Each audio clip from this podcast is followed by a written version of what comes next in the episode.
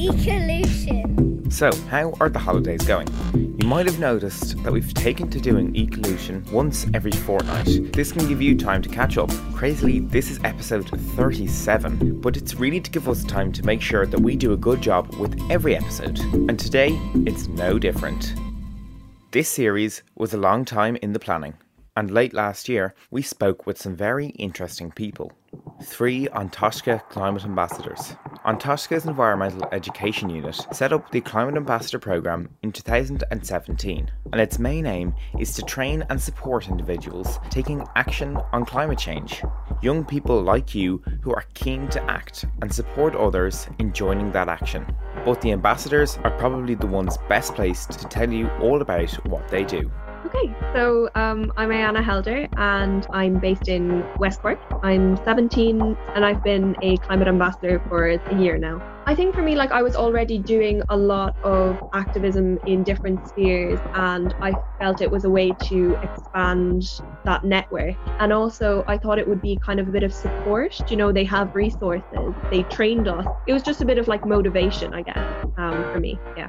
This year, it's been quite different, obviously, because when we actually started off on that journey, lockdown happened and everything was like moved onto Zoom meetings. So I just kind of continued on with what I was doing. So I work with Climate Science, which is an international organization that is trying to promote climate education, and with Polluters Out, which is another youth activist organization. Part of the work as a climate ambassador is to kind of do talks and organize things.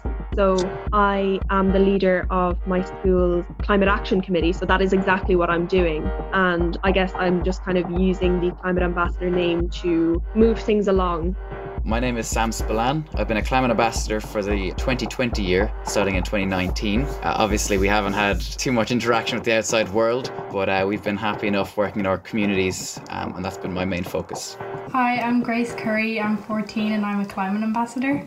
Well, I heard about it in the Green Committee as soon as I started school last year and I've been into climate action since I was like eight or nine, and I thought it'd be a great platform for me to be able to share my knowledge and impact people and how they see what needs to be done on climate action. So, for me, when I was in sixth year, and fifth year, I spent a lot of time in green schools, and my green schools teacher is the, the person who drew me towards Climate Ambassador as a program. Then I spent a lot of time in my local community where I set up a, a local climate awareness group with uh, a local councillor. And from there, then it kind of just seemed the natural step was climate ambassador, seeing as how they have so much resources and um, a lot of contacts and a lot of networking that can be done in that kind of a way. So I wanted to expand basically. And the Climate Ambassador program does help with that.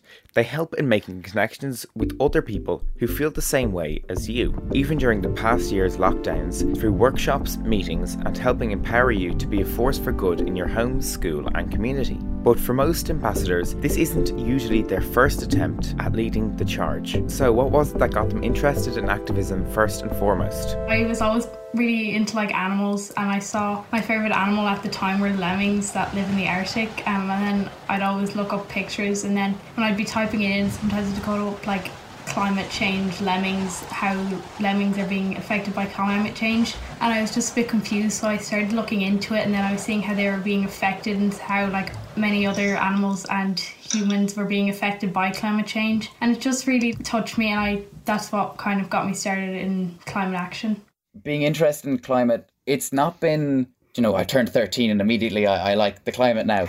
It's more of uh, since primary school, there's been initiatives after initiatives. We were the first primary school to get a green flag in Cork. And then all around us, then there has been schools, UCC being the first green campus, Midleton College having one of the most green flags in Cork as well.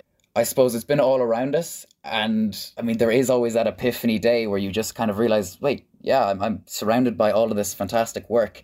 How can I not get involved? And for me, it's been better busy than bored. And if there's something happening, I just want to be a part of it, really. So, yeah, from quite a young age, I guess I've been working away without even realizing it sometimes. Some of you are probably the same as Sam, taking small actions, starting down a path without necessarily knowing your destination. It was kind of gradual. Like, at first, it'd be like I cut down my single use plastics because I saw they were affecting the fish and the birds. And then, like, I used more eco friendly materials. I think it was just small stuff like that. Since I was only young, I couldn't really do much drastic stuff. And I'd like give PowerPoint presentations in my class at lunchtime and small stuff like that. After my presentations, like I'd give at lunch, I always feel very proud and I feel very accomplished. And it made me feel like very powerful and like I've made an impact and helped raise awareness about climate action. The programme asks that you carry out at least two climate actions and two climate communications within your community, school, or campus in the first year that you take part. The best place to start is usually at home or somewhere close to it. So, a few projects that I've worked on have been local gardens. So, we've set up about five gardens now. One quite big one in my school, uh, where we've had chickens and we've had two polytunnels, quite large ones, and uh, a whole kind of field for uh, little kind of foods. And that's for the horticulture modules in the school, they can now take care of. We've also had roadside gardens that were kind of sprayed by the council, and we decided we'd take this slightly brown and not appealing piece of land and turn it into something quite beautiful. Another one then in my estate, we managed to get a lot of free wood, a lot of free resources from dumps. We built up two raised beds uh, and then we created a third pumpkin patch, kind of wattle and daub style. So it was um, weaved like a basket. That's been all over quarantine. Before that, then every month we'd hold interviews with people who are in the environmental sector. So we're also trying to educate our surroundings in Midleton. Well, I'm big into like recycling and how we dispose of our waste. So when I first got into school, like very quickly I began to saw like it was very different to my primary school. Like, they weren't big into their recycling and not many people knew what they were doing. So I gave a talk at my assembly on how you should recycle and what can and can't be recycled and I to like stand at the bins at lunch being like, oh no, that can't go in there. Like, just next time put it in the next bin. It's hard to be a person who stands up for what you think is right, especially when you're a kid. But remember, the Climate Ambassadors started in the exact same place as you, and they've come up against similar hurdles. Take Ayana. For me, it was definitely, I had a lot of opinions. I guess everything about society kind of tells children you're at the bottom of the hierarchy you don't have a say, you don't have any power to do anything. And for me, it was an opportunity to say, actually, I do. And actually, I have good ideas, and my voice is valuable because the whole point of the work I was doing with the ISPCC was to bring a child's perspective into the work that they were doing. And obviously, like they are an organization that is there for children. So if it was only ever adults at the table making the decisions, I mean, it's been a long time since they were children. And I think that was really very valuable to me because I learned how to speak to the public. I definitely got a bit of confidence, you know, because I did public speaking to groups of adults. It was rarely ever other children. And I told them what I thought. I told them that you're not listening to children you're doing a lot of talking over them, taking pictures with them to show that you value their opinions, but none of what they're saying actually comes to fruition. It makes me feel a bit unheard. Like I'm a very opinionated person, and I just feel sometimes they don't listen, and kind of like it's annoying at times that my opinion doesn't get taken into account obviously like there's so many young people now doing like drastic things like Greta Thunberg and like I'm feeling like even now like that we're starting to get a little bit more recognition and people are starting more to understand bit by bit that we do have our own opinions and we can do stuff like that too. I do definitely think that a young person's perspective is valued more because a lot of organizations are taking on the same work where they make sure that um, youth involvement is a part of what they do. Although I must say, it could just be that my perspective is changing as I'm getting older because obviously, as a teenager, I automatically get taken a bit more seriously than perhaps I did when I was 10 years old. So I don't know what it's like for 10 year olds now, but I do hope that their voices are being listened to. Being a climate ambassador gives Grace, Sam, and Ayana a platform, one that they use really well. And that platform is the beginning of change. If I were ever a politician, there are a few things I would change. I'd try get more public transport around the country, not just in the cities. in the countryside, nearly everyone has a car and everyone has to drive, and that's a lot of carbon dioxide being released into the air. That would kind of help air pollution a lot, and then I'd also try get more eco-friendly materials put in shops because it's very hard to shop eco-friendly in local shops or even like big supermarkets. It's all wrapped in plastic and covered in pesticides and stuff. So I'd try get more eco-friendly options for like regular people to buy and make it easier for them.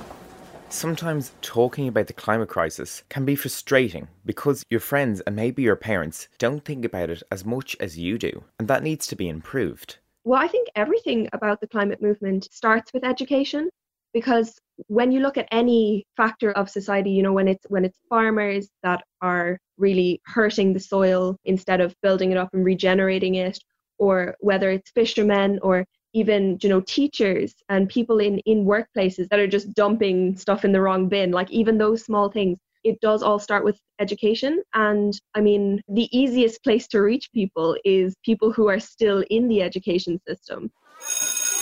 What is school for, right? When you think about it, what is the education system for? Supposedly, it's to prepare you for the future. Well, what is our future looking like? It's looking like a lot of serious problems if we don't act on climate change. And therefore, the best thing that schools can do and that the whole education system can do is acknowledge that and acknowledge that children need to learn about that. So when they go into whatever profession they go into, they're prepared and they're prepared to act and they're prepared to help. It's the most pressing issue of our time, and it wouldn't make sense for schools to not catch up on that. Delving into Twitter or Instagram, searching online for information around climate, or seeing news stories like those of excessive heat around the world this summer. It can really get you down. I know I feel it often, and all of those involved in fighting for the climate feel the same. So you're not alone. I think that a lot of people, no matter who you are, are feeling some sort of eco anxiety. It's just impossible to understand the size of the world in, the, in our own scope so it does feel hopeless a lot of the time. You know, taking on everything, taking on all of the news, all of the bad news, because most activists aren't just climate activists, you know, we're also feminists, we're also justice activists, and it does become a lot because we have a natural negativity bias, and also the news gives us a lot to feed off. I worry a lot about the climate. Like, a lot. I think there was definitely a period of time when I was first getting into activism and stuff where it really did get to me. I don't know what I call it the stages of grief, but I really did go through this period where I was really upset and I felt hopeless. And then I was really angry. You know, I really was so angry at the politics and the bureaucracy when the solutions are clear or the actions that we need to take, they're so clear. You know, people have been saying them for decades. And then I got to a place, I guess it was acceptance. It was kind of like, I'm doing the best that I can right now. And by me taking on absolutely everything else in the world, all of the news, it's not adding positivity to the world for me to feel horrible, do you know? And that's the thing, I think we really need to look at everything in a way of are we adding negativity or positivity to the world? For me, just knowing that the people that are around me are doing work and the people around them are doing work. I always think back to the seventh degree of separation. If you tell uh, seven of your friends to tell seven of their friends to tell seven of their friends, and it goes on, after seven steps, you've hit everyone in the world. So the idea that what you do can inspire just a few people, and then what they do uh, as a result inspires more, it creates this massive chain reaction. And that's something that I've kind of thought of, and that's something that really does help me I feel if I do something small each day to help the climate, it kind of makes me worry less, being like, there's probably other people out here doing the same as me, so that's helping the environment. You know, I'm doing the best that I can, and I'm creating a ripple, a small ripple. If it's, you know, community organizing, mutual aid, you know, even in a small space, you are creating a ripple and you are adding positivity to the world. Part of humanity is our capacity to love, and also our creativity. I find a lot of hope in how rebellion and activism can come through in, in just our creativity. It's what makes us human. Yeah, it really is just the fact that uh, if you try, others will try with you. and that really does inspire me to continue, I think. In his book, The New Climate War, an environmentalist called Michael E. Mann talks about how our rapidly changing world is scary and worrying, but that it's also become our best opportunity yet to get the message about the climate crisis out there. Because right now, there's no way of covering up the effects we are seeing, right down to our local areas. One of the uh, the main kind of impacts, I guess, is Cork City does flood quite often, and that flooding is only getting worse and worse. Uh, in Midleton, um, a few years ago, we actually experienced one of the worst floods that we've ever kind of seen in the area. And uh, I mean, every year the floods just get worse and worse and more frequent and more frequent. So there is obviously a lot of work that needs to be done there. That is something that will obviously spur on this whole movement, and it has spurred on the movement, which is fantastic there is definitely a lot of power in you know our rage and in our grief there is huge power and capacity for us to make a difference I don't think that it, the world is as disconnected as a lot of people kind of seem to think it is. I mean, if what we do here will affect places like Norway, it will affect places like Germany, and what they do will affect us. So, by us picking up the torch and working hard, it either inspires other countries and it really does help on a grand scale, and that for me is very important as well. So it's it's not working as a local community, but as a global community, uh, just the same. And each of us is a part of that global community. As climate ambassadors, Ayana, Sam, and Grace's job is to fight for the causes they believe in. But in doing so, they've learned a lot. So I wonder what advice they have for any of us who want to follow in their footsteps. The advice that I'd give to younger listeners who do feel like they're slightly powerless, you're, you're not actually powerless at all. There is so much things you can do. Just walking on the beach and picking up a bag of rubbish that is amazing. We had one young boy in the climate aware group, and he went down to the beach. He picked up a bunch of rubbish and he created a small little sculpture. And they brought that all around Cork to, to different kind of uh, farmers markets, different events. And that right there, that little piece of artistic expression, really did change a lot of people's views because that's right on their doorstep. The fact that he made this uh, quite really nice looking fish, but it was all out of plastic on the beach. And that is a huge eye opener. I would recommend that if you wanted to get started, like just just doing anything, just getting a bit of confidence, having your say, the climate justice movement is definitely one that is very inclusive of young people, no matter what age you are, because young people were the ones that brought it to the fore. Young people are the ones that are going to be affected.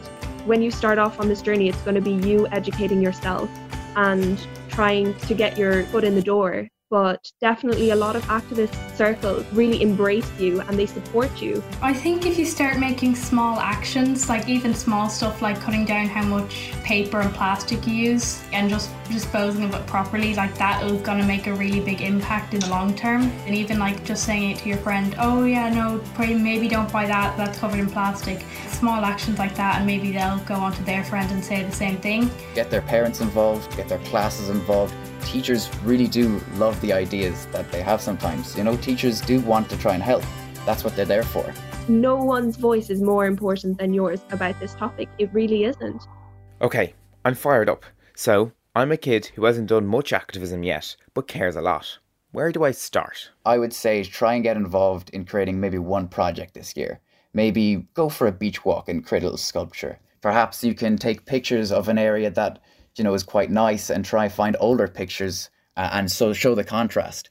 There's a lot of different things and, and i'm not going to lie children are smarter than us. They always have been they have better ideas than us.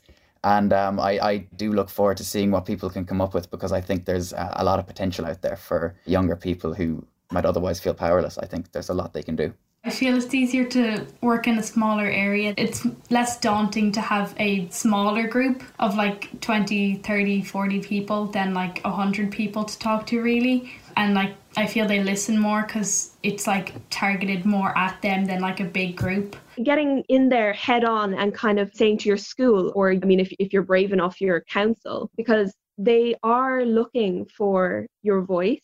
It's just you need to be brave enough to put it out there. I do find that schools can be quite receptive. You know, if you have an idea to bring in composting bins into your school or start collecting crisp packets for TerraCycle or start a community garden or a school raised beds or whatever, like schools are often quite receptive, especially if you come in with a plan. age is not a barrier at all. I think what we need now is as many people as humanly possible to care. I know that you do care. The Climate Ambassador Programme has trained 166 new members in 2020 and over 400 since it began. It's open to students across Ireland who attend second or third level education. Applications will reopen in September. Head to climateambassador.ie to learn more and maybe even apply. Ayana, Sam, and Grace are just three that we've spoken to, but there are so many other climate ambassadors across Ireland doing incredible work, maybe even in your school. And if your school doesn't have one, maybe you could take it on next year. Ecolution! Every young person who cares about the future worries. But what groups like the Climate Ambassadors, Green Schools, Fridays for Future, Extinction Rebellion, and so many others show is that being creative and taking on action can help deal with that worry and stop you feeling powerless. What's like gotten me through the education system in general, which I have strong feelings on. I think it's like holding on to my dreams. Like, I think there's power in being in the present, you know, taking a breath and looking around you and naming five things you're grateful for. But I do think there's also a lot to be gained from just thinking about how you want your future to be and creating that future inside the present in little ways. I am leaving secondary school and I'm going into college now, and I suppose there's never nothing to be done. There's always, if you're looking, if you're looking hard enough, there will something that'll fall into your lap. The opportunities are almost always arising. The world is changing, and that does not mean that you get less opportunities. It means that you get newer, exciting opportunities in the future just to see how you can adapt these situations. For me, I guess it's going to be looking for these opportunities. Green Campus, all their kind of initiatives that they're doing, different ideas for gardens, different ideas. There's sustainable living as well. There aren't really enough women in science, I feel like, and it's kind of proven. So I'd like to do something in like climate science maybe as well. I'm doing engineering. For me, the future really is in technology and what we can do with this technology. Developing wave energy, like UCC have already begun. For me, it is really just a matter of time before something incredible comes along and I get to be a part of it. So, if you want a future where you are growing your own veg, you can do that in a small way in the present. You don't have to wait until you have your own place and lots of space to grow all the veg that you'll ever eat. You can grow a few carrots and tomato pots or whatever. And that'll hugely add hope to your life because it feels like you're actually walking towards the future rather than waiting for it. I feel pretty optimistic now. I feel like more young people are beginning to take action at this point. Old people, like, not so much, but young people, I feel, are doing quite a lot for their age and, like, what they're capable of doing, they are doing a lot.